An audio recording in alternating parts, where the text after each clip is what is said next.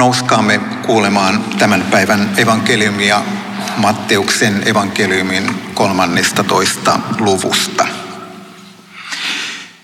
Jeesus sanoi, taivasten valtakunta on kuin peltoon kätketty aarre.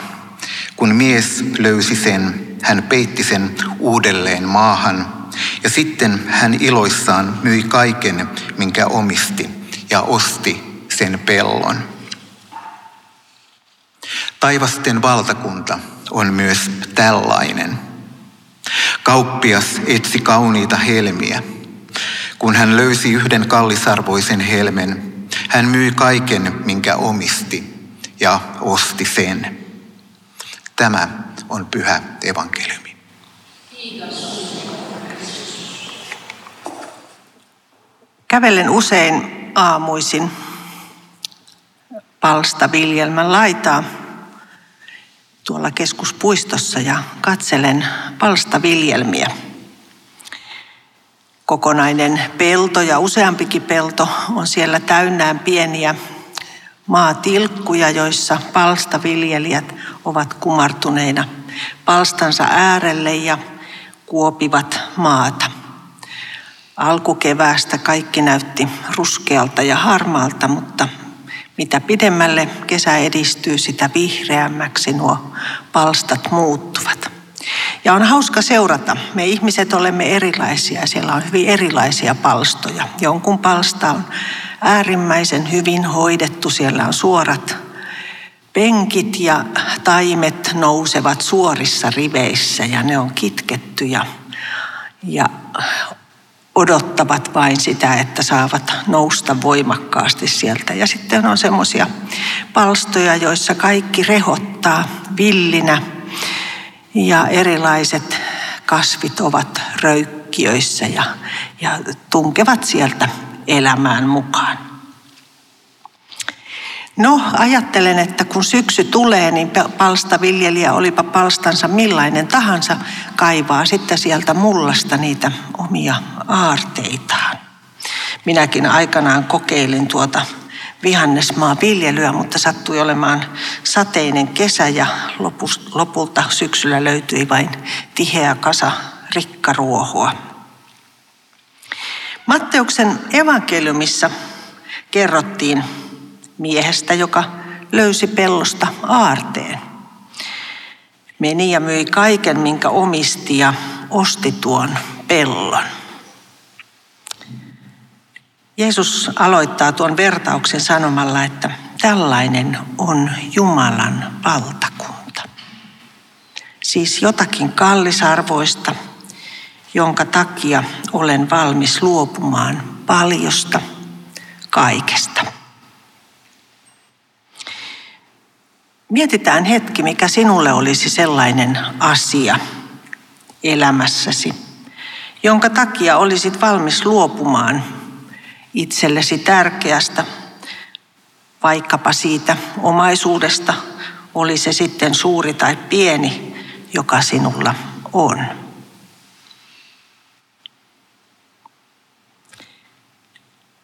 Veikkaan, että ajatuksissa risteilevät nyt sellaiset asiat kuin terveys, elämän kumppani, lapset tai lapsenlapset, onni tai rakkaus.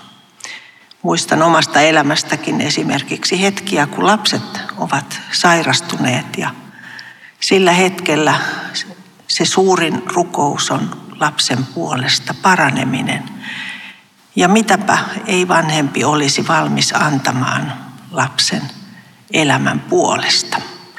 Ehkä omankin sairauden kohdalla löydämme tällaisia asioita, jolloin kaikki muu muuttuu arvottomaksi.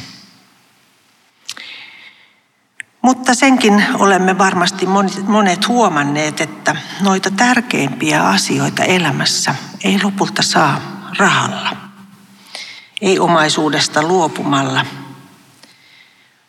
vaan ne ovat jotakin muunlaista.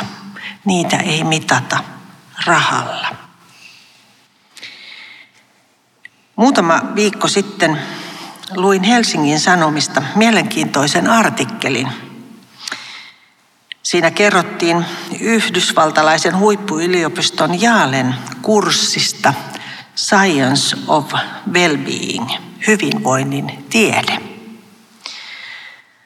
Artikkelissa toimittaja, Helsingin Sanomien toimittaja kertoi, että hän oli päättänyt käydä koronakevään aikana tuon verkkokurssin, tuon yliopiston sivuilta löytyvän verkkokurssin ja Kurssin tavoitteena oli opettaa niin hänelle kuin kaikille verkkokurssin kävijöille, mikä on onnellisuuden salaisuus. Kurssi oli hänen kertomansa mukaan sekoitus monia asioita, neurotiedettä, positiivista psykologiaa, kognitiotiedettä, tieteellisiä tutkimuksia ja tilastoja – mutta myös hyvin konkreettisia ohjeita jokapäiväiseen elämään. Kurssilla annettiin kotitehtäviä, joiden tarkoitus oli johtaa kurssilainen elämänmuutokseen. Sellaiseen elämänmuutokseen, joka johtaisi onnelliseen elämään. Kun meiltä kysytään, mikä tekisi meidät onnellisiksi – Mieleen nousee varmasti sellaisia hyvin konkreettisia asioita kuin hyvä työpaikka, avioliitto, haaveet omasta asunnosta. Moni on koronakevään aikana haaveillut pihasta ja sormien multaan työntämisestä ja ehkä toivomme, että lapset menestyisivät ja ympärillä olisi paljon monenlaista hyvää. Itse asiassa kuulostaa vähän siltä, että ne ovat niitä tekstin tarkoittamia, osin katoavia aarteita, eikö vain? Ulkoinen ei siis tee meitä onnelliseksi. Ei varsinkaan sen jälkeen, kun perustarpeemme on tyydytetty. Miksi ei? Hetken aikaa olemme ehkä tyytyväisiä, mutta kohta huomaamme, että voisi olla vähän paremmin. Kun toivon oikein kovasti jotakin ulkoista asiaa, olen hetken aikaa kiitollinen. Mutta sitten vähitellen tuo asia muuttuu normaaliksi arjeksi ja elämäkseni ja kurkotan jo kohti jotakin uutta vertaamme koko ajan itseämme toisiin ja haaveilemme siitä, mitä voisi olla.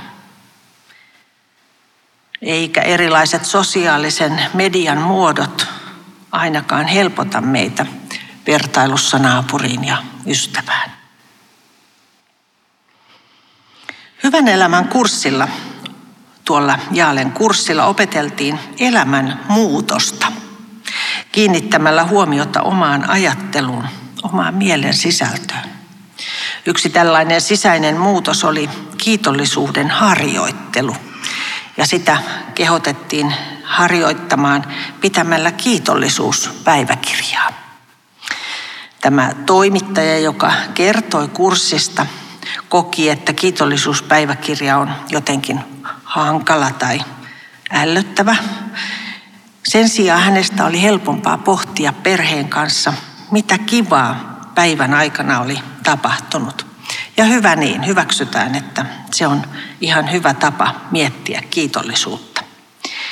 Mutta tuosta kiitollisuuspäiväkirjasta mieleeni muistui heti ignatiaanisesta kristillisestä perinteestä nouseva iltarukous, päivän tarkastelu. Siinä aloitan miettimään niitä asioita, jotka päivän mittaan ovat tuottaneet minulle hyvää mieltä, jotka ovat olleet hyviä. Ja alan kiittää niistä. Kiitän Jumalaa niistä hyvistä asioista, joista tunnen kiitollisuutta.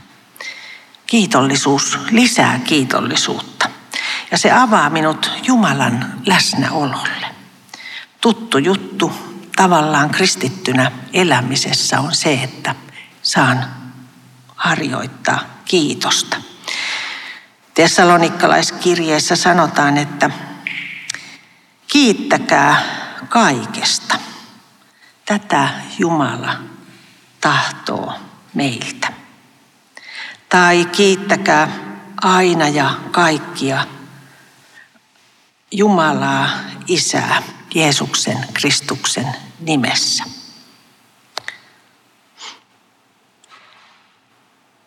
Toinen Jaalen kurssilla todettu ihmisen onnellisuuteen vaikuttava asia oli kiltteys. Ystävällisten tekojen tekeminen muille ihmisille. Hyvät teot saavat aikaan hyvän mielen, kerrottiin. Tämäkin kuulostaa tutulta. Saman sanoo Jeesus, rakasta lähimmäistäsi niin kuin itseäsi.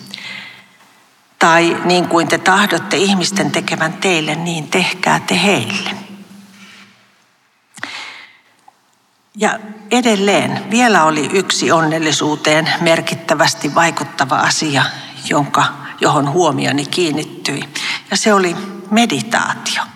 Ei mitkään ihmeelliset harjoitukset, vaan pysähtyminen arjen keskellä, kiireetön luonnon kuunteleminen ja katseleminen. Minulle se on rukousta. Pysähtymistä pyhään läsnäoloon siellä, missä olen. Kotona, kirkossa, luonnossa. Kun sitten summasin tuon kirjoituksen lopussa näitä Jaalen kurssin tuloksia ja vertasin sitä siihen, mitä Jeesus sanoo, niin tuli siihen lopputulokseen, että elämän onnellisuuden salaisuus keksittiin jo 2000 vuotta sitten. Siitä kerrotaan raamatussa ja evankeliumeissa. Jeesus kutsuu parannukseen. Hän käyttää sanaa metanoia, mielenmuutos. Hän kutsuu siihen meitä edelleen. Päivän teksti kuvaa sitä sanalla taivasten valtakunta. Saat sen, mistä luovut sanoo elämää ihmettelevä terapeutti Tommi Helsteen. Paradoksi on tuttu myös raamatusta, joka varjelee elämäänsä, kadottaa sen, mutta joka elämänsä minun tähteni kadottaa, on sen löytävä. Meneillään oleva kevät ja alkukesä on vaatinut meitä luopumaan monenlaisista asioista, jotka entuudestaan ovat meille tuttuja ja luonnollisia. Ehkä arkeasi on aiemmin siivittänyt kiire, kohtaamiset, harrastukset, matkat. Yhtäkkiä olet joutunut luopumaan niistä ja monista muistakin asioista, yhteydestä läheisiin ja ennen kaikkea turvallisuuden tunteesta. Moni myös toimeentulosta ja työstä. Me olemme menettäneet tunteen elämän hallinnasta. Elämä ei olekaan enää meidän kontrollissamme, mutta toisaalta onko se koskaan ollutkaan? Ajatus siitä, että voisin hallita edes omaa elämääni on lopulta harhaa. Kun olen joutunut luopumaan elämässä jostakin itselleni tärkeästä, olen löytänyt jotakin uutta tilalle. Usein sen oivaltaminen on kyllä vienyt aikaa, joskus jopa vuosia. Tänä keväänä kiireen tilalle on löytynyt kiireettömyyttä, kohtaamisten tilalle kaipausta ja rakkautta niitä läheisiä kohtaan, jota ei ole voinut tavata. Luopuminen on vahvistanut kokemusta siitä, mikä on todella arvokasta elämässä. Monet aiemmin itsestään selvät asiat ja velvollisuudet ovat osoittautuneet rakkaaksi ja merkityksellisiksi. Aarteen pellosta löytäneellä miehellä tuntui olevan elämän merkityksellisyys hallussa. Kaikki muu oli toissijaista pellossa olevan aarteen hankkimisen rinnalla. Siitä syntyi elämään ilo ja tarkoitus. Missä on aarteesi, siellä on sydämesi, sanotaan. Taivasten valtakunta on tällainen. Se ei ole sanoja tai tekoja, vaan se on sydämessä oleva aarre, salaisuus.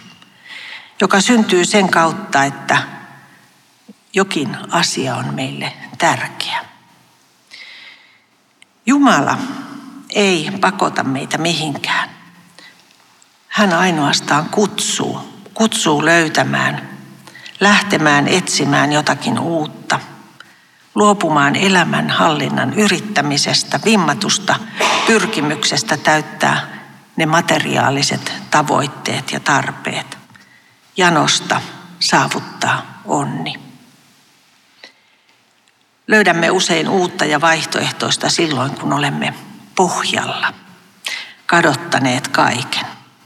Kun olemme pakon edessä usein joutuneet luopumaan omavoimaisuudesta. Kun olemme pudonneet omaan avuttomuuteemme. Pohjalta kurotamme kohti Jumalaa, joka ei ole meidän hallittavissamme, mutta joka on itse asiassa vastaus siihen kaipaukseen – että löytäisin jonkin suuremman, joka kannattelee silloinkin, kun elämä allani pettää. Taivasten valtakunta, elämän usko ja toivo ovat luopumisen ja luovuttamisen tuloksia. Suostumista katsomaan totuutta itsessäni, avuttomuuttani, haavojani, menetyksiäni. Tarvitaan tyhjää tilaa, jotta uutta mahtuisi tilalle. En epäile, että et olisi tätä polkua elämässäsi jo kulkenut. Kenties monet kerrat, mutta olet ehkä huomannut, että tämä polku kutsuu meitä yhä uudelleen. Tarkastelemaan elämäämme ja kohtaamaan totuus. Sellainen totuus, joka kutsuu meitä aarteen äärelle, uskon ja toivon salaisuuden äärelle, taivasten valtakunta.